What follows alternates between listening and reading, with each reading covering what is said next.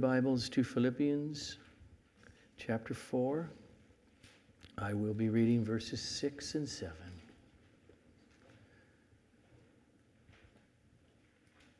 Do not be anxious about anything, but in everything, by prayer and supplication, with thanksgiving, let your request be made known to God, and the peace of God, which surpasses all understanding, will guard your hearts and your minds in Christ Jesus. Blessed is the reading of God's holy, infallible, inerrant, powerfully working word.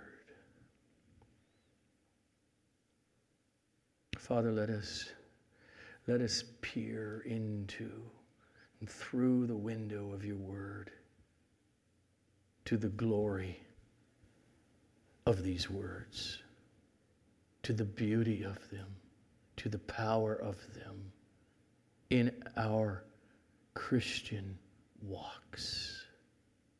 Do it, Lord. Do it through this sermon. Be working in us to believe to the glory of your name. Thank you. Amen.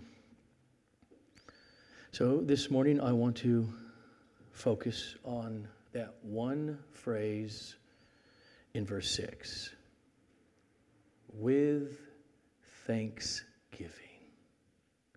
Now, we've been in this passage for weeks. But now Paul makes clear that, that every Christian's prayerful life is to be constantly saturated with heart of gratitude. I mean, words, but they flow from a heart of thankfulness to God. Now, here's the flavor of this sermon this morning. Why? Why is Thanksgiving? Why is your being a thankful person to God daily? Why is that important for you?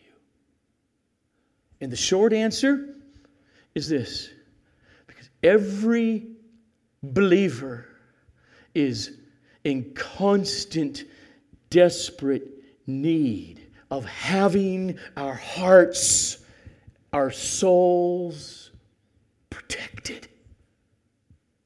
Tomorrow and next week, you will need your soul protected then also, even if today you're protected with your thanksgiving. Next week, you'll need it. And being a grateful person is the guard over your soul. Right there in the text. You see it?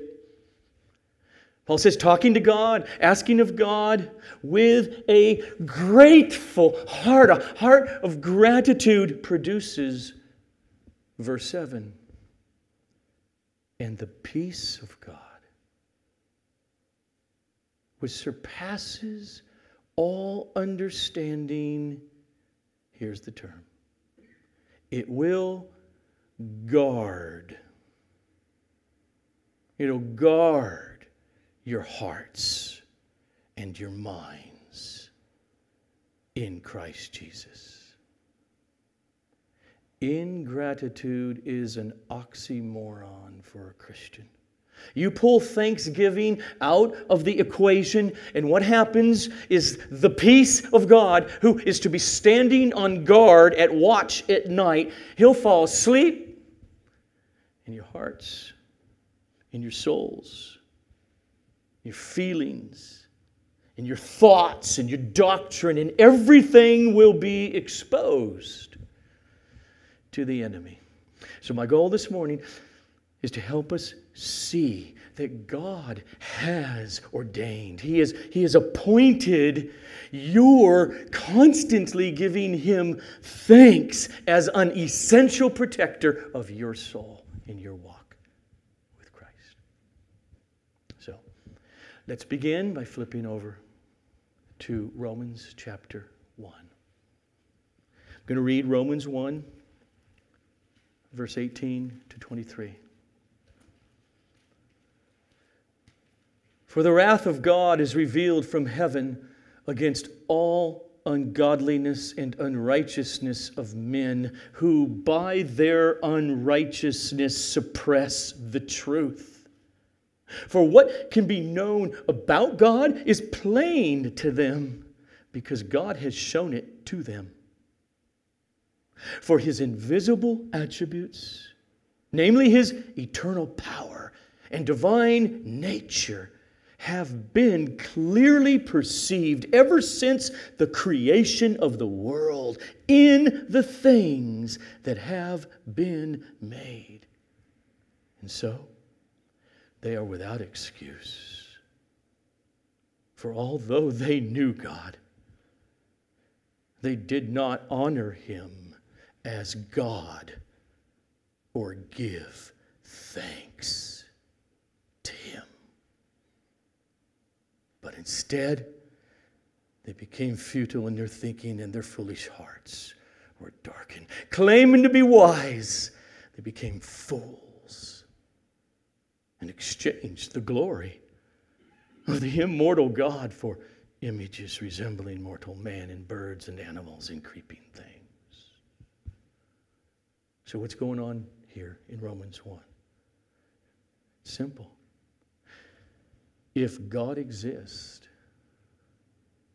if, if God is the one being who has the power of existence in himself, the power of being in himself, if he is the one who made everything that is not God, then it's clear that everything that we have is a gift. And God owes us nothing. That's why Paul says at the end of Romans 11, or who has given a gift to God? That God should be therefore obligated to repay you. The answer is no one. For from him and through him and to him are all things. To him be the glory forever and ever. And so Romans 1 screams, Joe,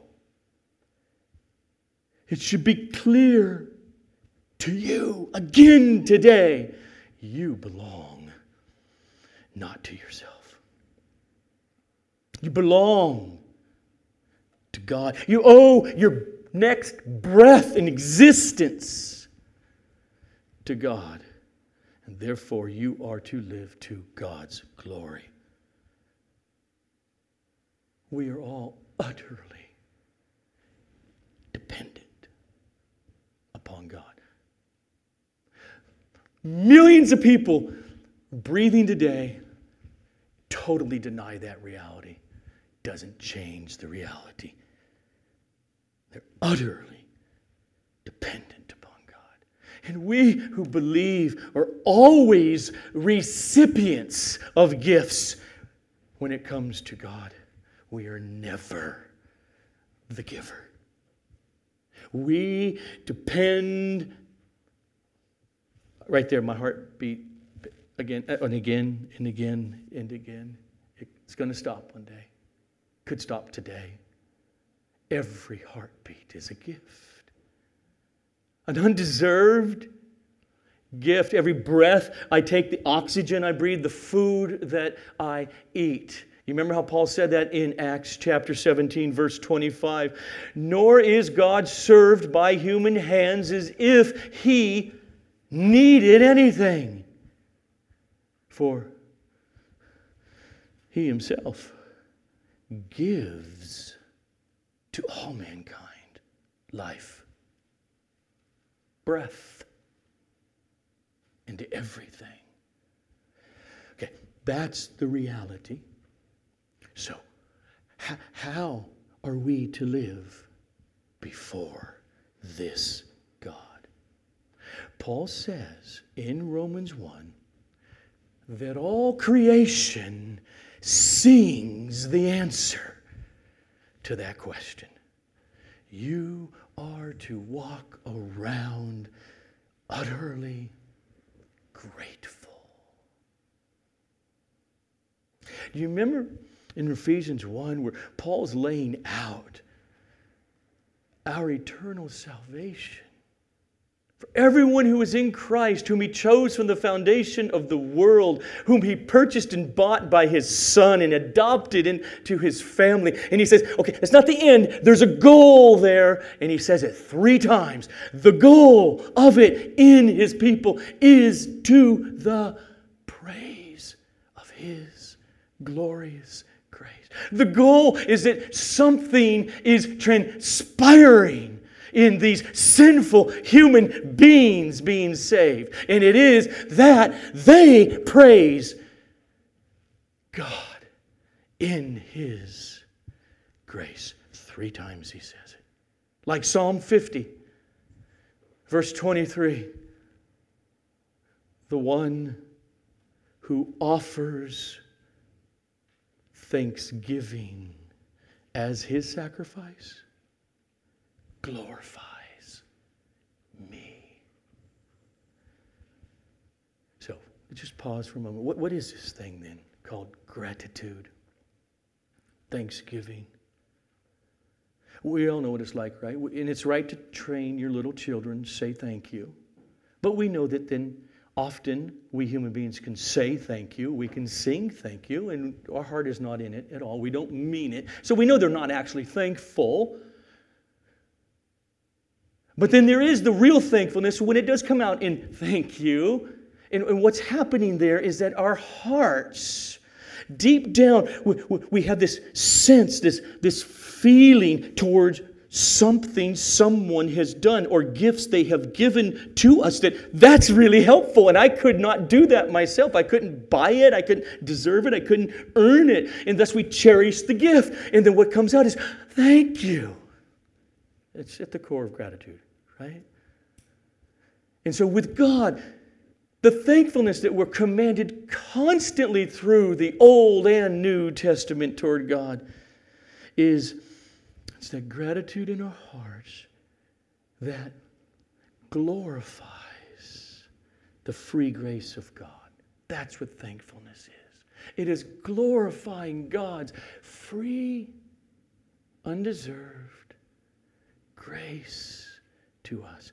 And you know what else it does at that moment? It exhibits our humility, our neediness to receive what God has to give. That's thankfulness. Because God created, and then He created mankind in His image. That's the objective reality that what is appropriate, and if there were no sin, all of our human hearts would have constantly been so joyful with thankfulness. Okay.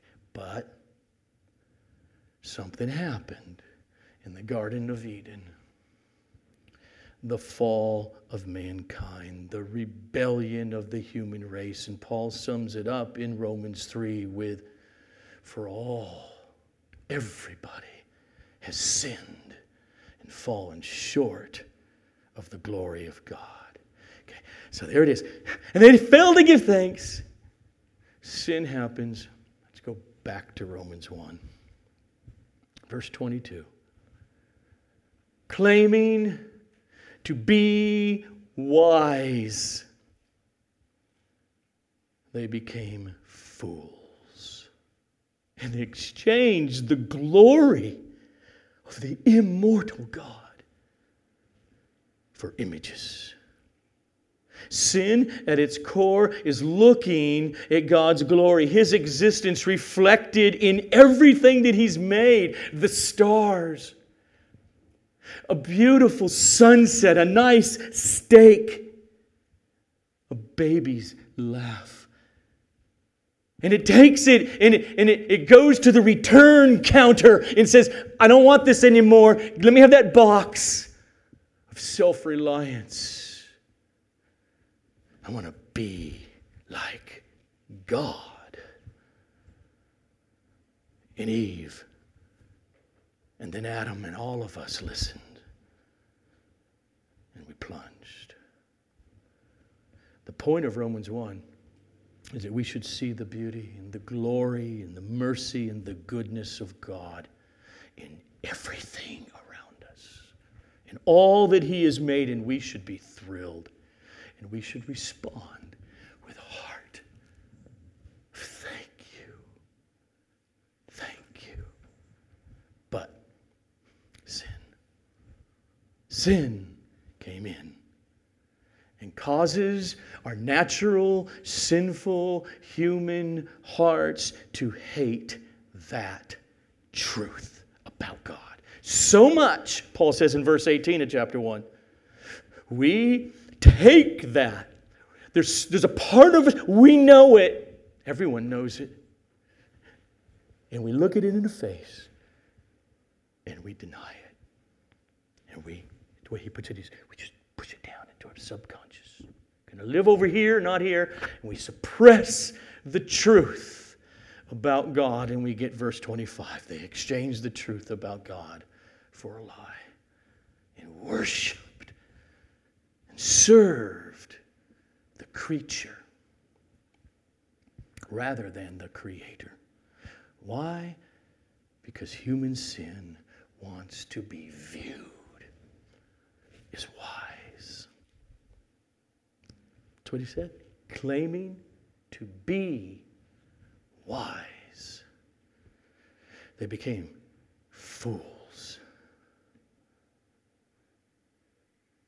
And that means they exchanged the glory of the incorruptible, immortal God for reflections, for images. And don't miss, therefore, the essence of the problem of us not giving thanks. At the core of it is this the sinful human heart hates the truth about God because it's too humbling. The truth is that we are utterly derivative, utterly dependent upon God, and thus we ought to be doing and feeling and moving and acting and living in such a way that gives Him all the glory. We should always be, no matter the circumstance, thankful to our Creator, to our Savior. But sin, when it gains the ascendancy, that is the arrogant, proud heart that gains the ascendancy, then at that moment it won't do it. It refuses to do it. It cannot humble itself and give a heartfelt thank you, God. That's what the text says. Claiming to be wise, they became fools and exchanged the glory of the immortal God for images resembling mortal man and birds and animals and creeping things. And that's why Paul says in verse 21 For though they knew God, they did not honor him as God or give thanks to him. But instead, something happened. They became futile. Futile in their thinking, in their worldviews, in their so called intellectualism, and their foolish hearts were darkened.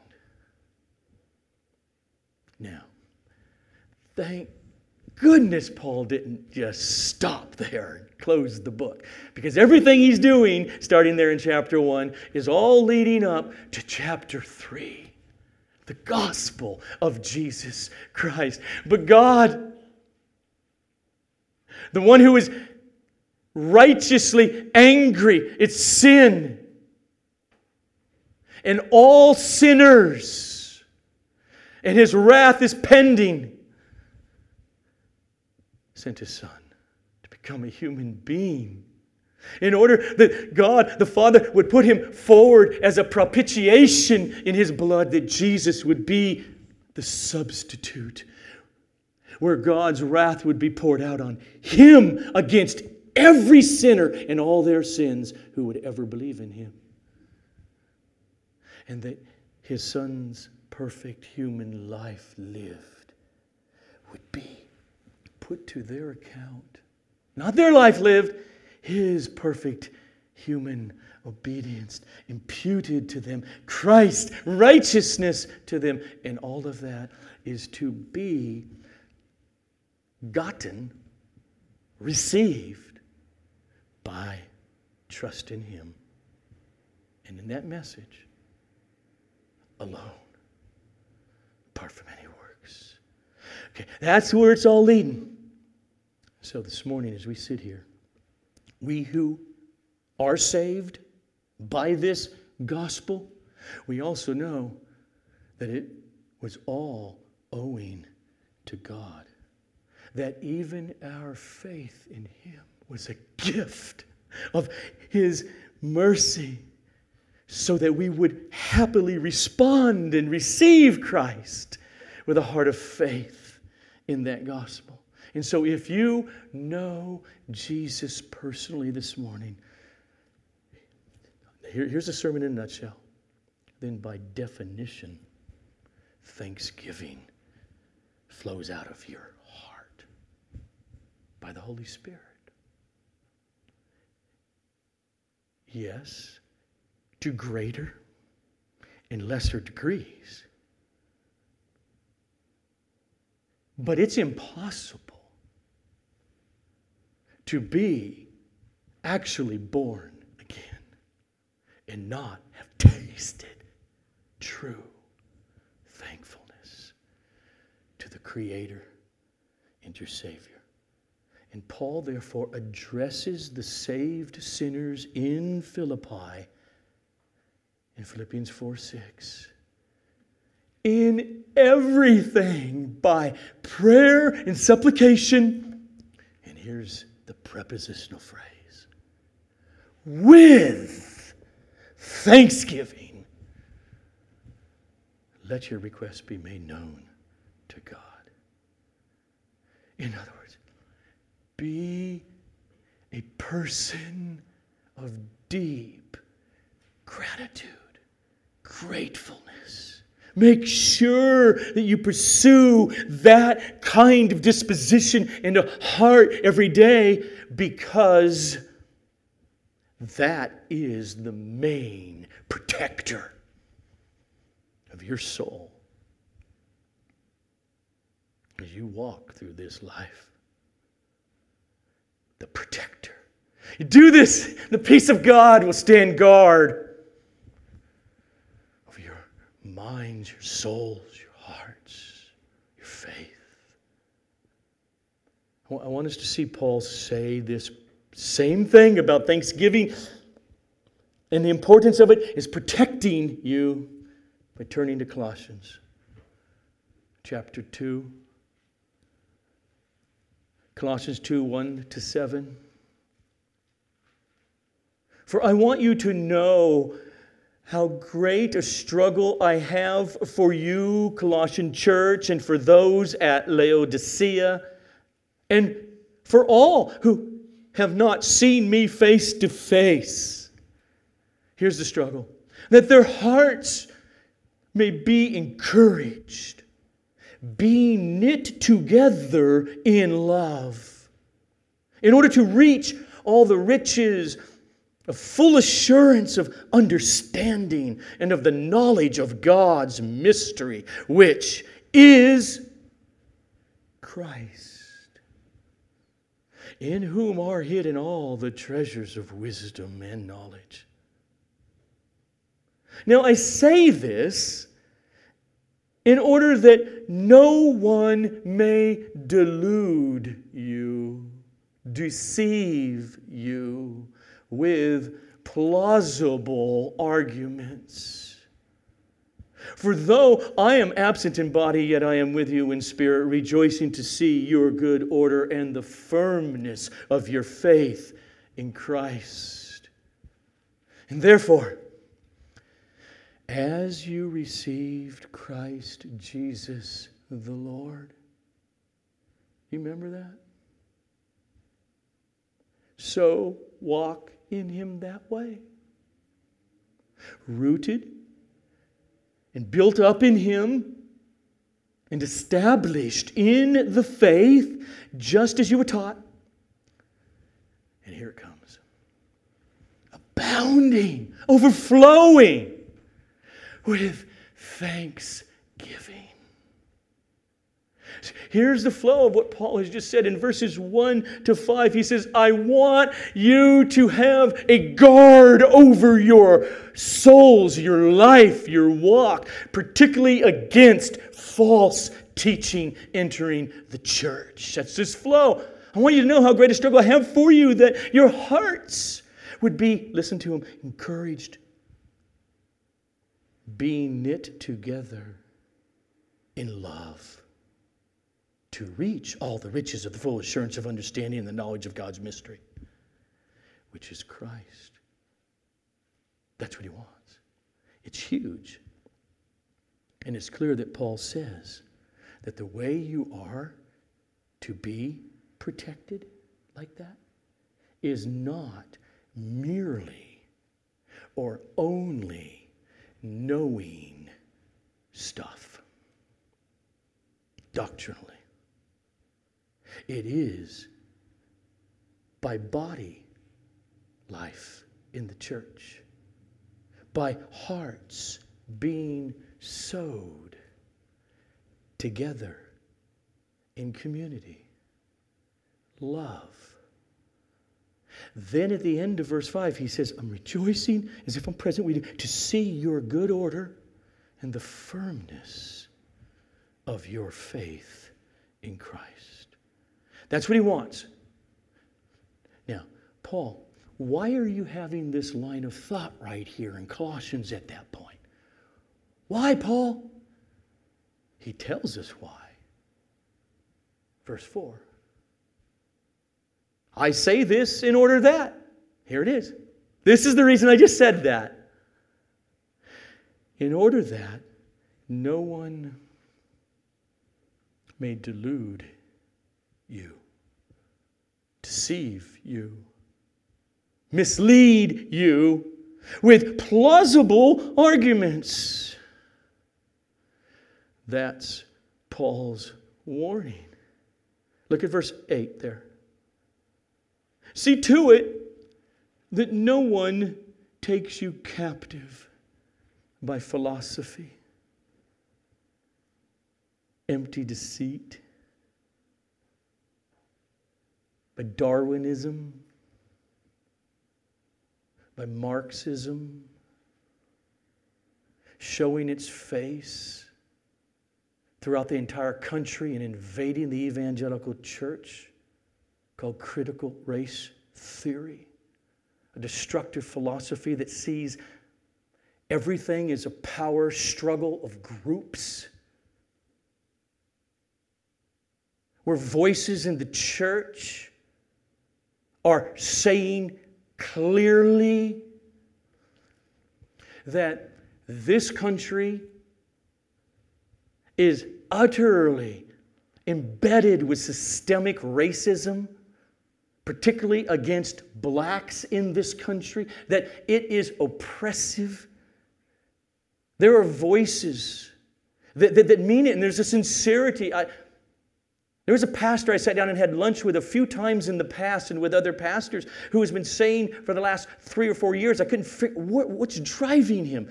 Telling me that unless I confess this, this country has a massive systemic racism problem in everything, that I am in sin. Not conscious sin, he'll be very char- charitable there But nevertheless, even though people don't admit their sin or see their sin, doesn't mean they're not sinning. And therefore, I need to come to repentance and believe it. And, and if now more and more these voices are connecting it with the gospel, that, oh, unless you see this, unless you admit this, unless you go on repenting for your whiteness, this is a gospel issue. It's a good chance to deny. You ought to probably deny your salvation. It ain't any different than what Paul dealt with with the Judaizers throughout his ministry in the book of Galatians.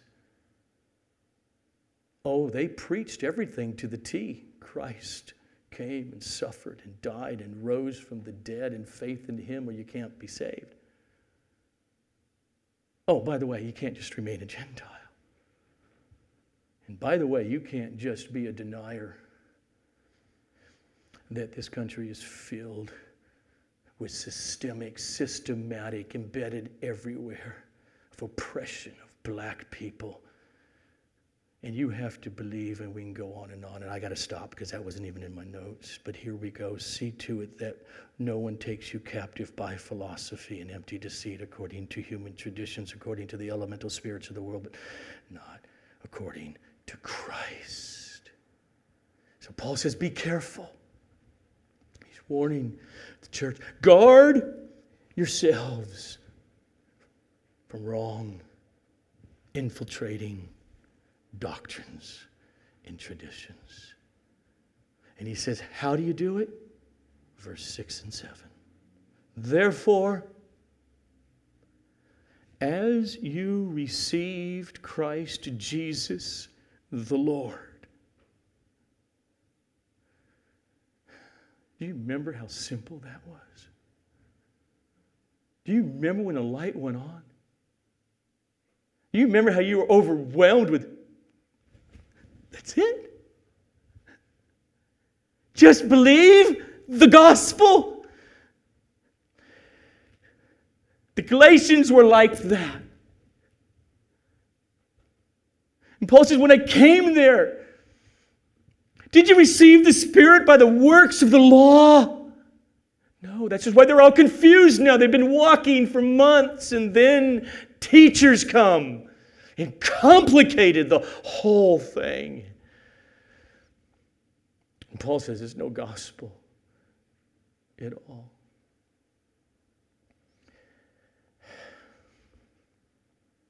I, look, I'm three or four years ago. I couldn't fit. I heard these voices just starting. To, What's happening? And I couldn't figure it out because I always want to be open to. Am I in darkness and am I in sin? Tell me. Why are you telling me what you're telling me? What am I supposed to do? And I so let me. So I, I remember. I remember going. I remember going to Bob and I said, I don't. And I listened to this guy maybe three or four times in my life, and that was it. But his name is David Platt. And I remember I heard this sermon and I was just stunned because I thought he was smart. And I couldn't figure out where it was coming from. Because he said things that were so stupid. Now, this last year, everything has been opened to. Oh, that's why he's doing it. I will say it. He is deluded with a false philosophy of life, with a different worldview that has invaded his understanding of Christianity. And I'll say the same thing when I finally heard another sermon with, about, with Matt Chandler. It is really sad. And so, so here's, the, here's the point. Let's go back now. Let's be. Therefore, as you received Christ Jesus the Lord, continue to walk that way. When you start to hear voices, preachers, or if I start to do it, or anybody else, it really seems to complicate eternal salvation and what it is to be a Christian. You're probably on to something. Something's wrong. Therefore, as you receive Christ Jesus the Lord, so walk in him, rooted and built up in him, established in the faith, just as you were taught, abounding with thanksgiving for that gospel. See, before God, I think I'm right. And that's the only way I can go as a finite, fallible human being. I think I'm right, but I think that why there was such passion there in the last seven minutes. And why my thanksgiving really goes down to that issue of the gospel. And so Paul says, live your life this way. Live your life that way. Rooted, walking, just as you receive Christ. It is that simple. And then concludes it abounding, overflowing with thanksgiving. The Word of God, the truth of God, fellowship, bonding with brothers and sisters in the local church. This is his whole context. And he says all of it is dressed in and cloaked in thanksgiving. And that guards your heart and doctrine. When we start to move away from a true, active heart, no one's looking, you're all alone with thankfulness to God the Father, the Son, and the Holy Spirit. When we start to move away, or to the extent that we do, we are leaving our hearts and our minds unprotected from the schemes of Satan, and we become fair game for his deceptions. Back in Romans chapter 1, verse 21, Paul accused those who had seen the evidences of who God is, his eternal power, his divine nature, and refused to be thankful that's what he said. Although they knew God, they did not honor him as God or give thanks to him. But they became futile in their thinking, and their foolish hearts were darkened. If our hearts do not respond to God, with thankfulness, then we're in the process of having our hearts darkened. And that darkened heart, more and more, means it's becoming harder to see truth, to see God, to love God. Just flip over to chapter 4 of Colossians for one second. One short little verse. Notice here how Paul connects watchfulness, meaning there's a guard who's got the watch, protect the troops of your mind and your heart. And he connects it with, again, thanksgiving. Continue steadfastly in prayer, being watchful in it with thanksgiving. How do I stand guard and watch?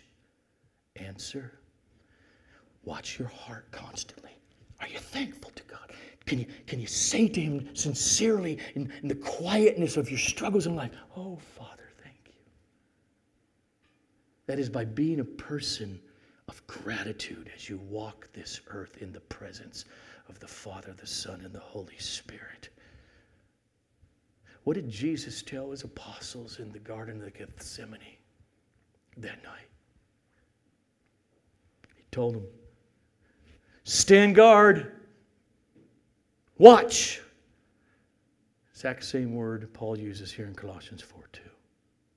Watch and pray that you will not enter into temptation. Paul is pleading with the Colossians and with us the same way. Continue steadfastly in prayer, being watchful in it with thanksgiving. Because pride and arrogance, which we're all susceptible to, self sufficiency, all those kinds of God dishonoring things, forgetting the reality.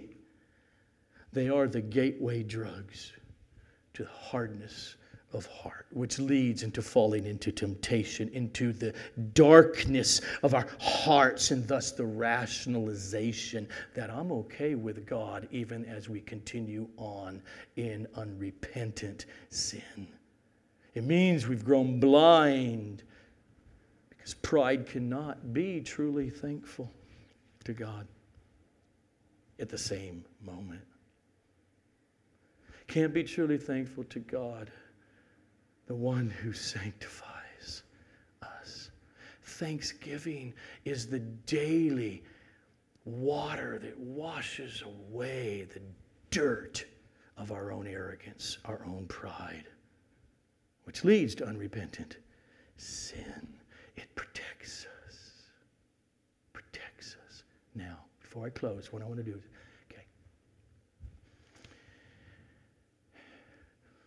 When Scripture's talking about thankfulness to God, it is a kind of thankfulness that even though unbelieving neighbor, family member, can be very grateful people, might have some ingrates too, it's not the same thing. Now, to get at that, what I'm going to do, I'm going to go try to read very slowly from Jonathan Edwards, writing back in the 1740s, American pastor, theologian, concerning thankfulness. Edwards writes True gratitude or thankfulness to God for his kindness to us arises from a foundation laid beforehand. That, that is a foundation of love to God for what he is in himself. Now he pits that up against what he says next. Meaning, in other words, or on the other hand, a natural gratitude has no such antecedent foundation. I mean, many people will scream out, not even know what they're doing. I didn't get to do that yesterday. It would have been great, though. Thank God my kids' team won the All Star game with no prior foundation. He goes on and writes The gracious stirrings of grateful affection to God for his kindness that is received always are from a, a stock, a prior, a stock of love that was already in the heart, established on different grounds than this thing we're thankful for. That is, it's established, that thankfulness is established on God's, quote, own excellencies. Now, what Edwards is saying is that gratitude coming from Christians that is pleasing to God is not, here's the key, He's saying it's not first a delight in his benefit here or there, over there. That's what he's saying. In other words, true gratitude is not first a delight that you paid your monthly bills this month. It's not first a delight that your child came home safely. True gratitude means that foundationally there's something prior to thanking Him that you got your bills paid this month or that your child came home safely. That foundational gratitude is first and foremost a joy in the treasure of who God is to you in Christ. And that's the difference between the regenerate and the unregenerate. Is God great to you only because you paid your bills this month? Only because your child did not die? Only because you feel like things are going really well this week? Thank you, Lord. Or is He great and worthy of your thankfulness because He is God. Because He is your life. Because you sing with Psalm 73. Whom have I in heaven but you? And there is nothing on earth that I desire besides you. My flesh and my heart, they may fail, but God is the strength of my heart. And He's my portion forever. And the Apostle Paul says to Psalm 73 Yes, in everything, by prayer and supplication, with thanksgiving. Let your requests be made known to God, and the peace of God, which surpasses all understanding, it will stand guard over your, over your hearts and your minds in Christ Jesus. Let's pray. Father, thank you for such a wonderful gift.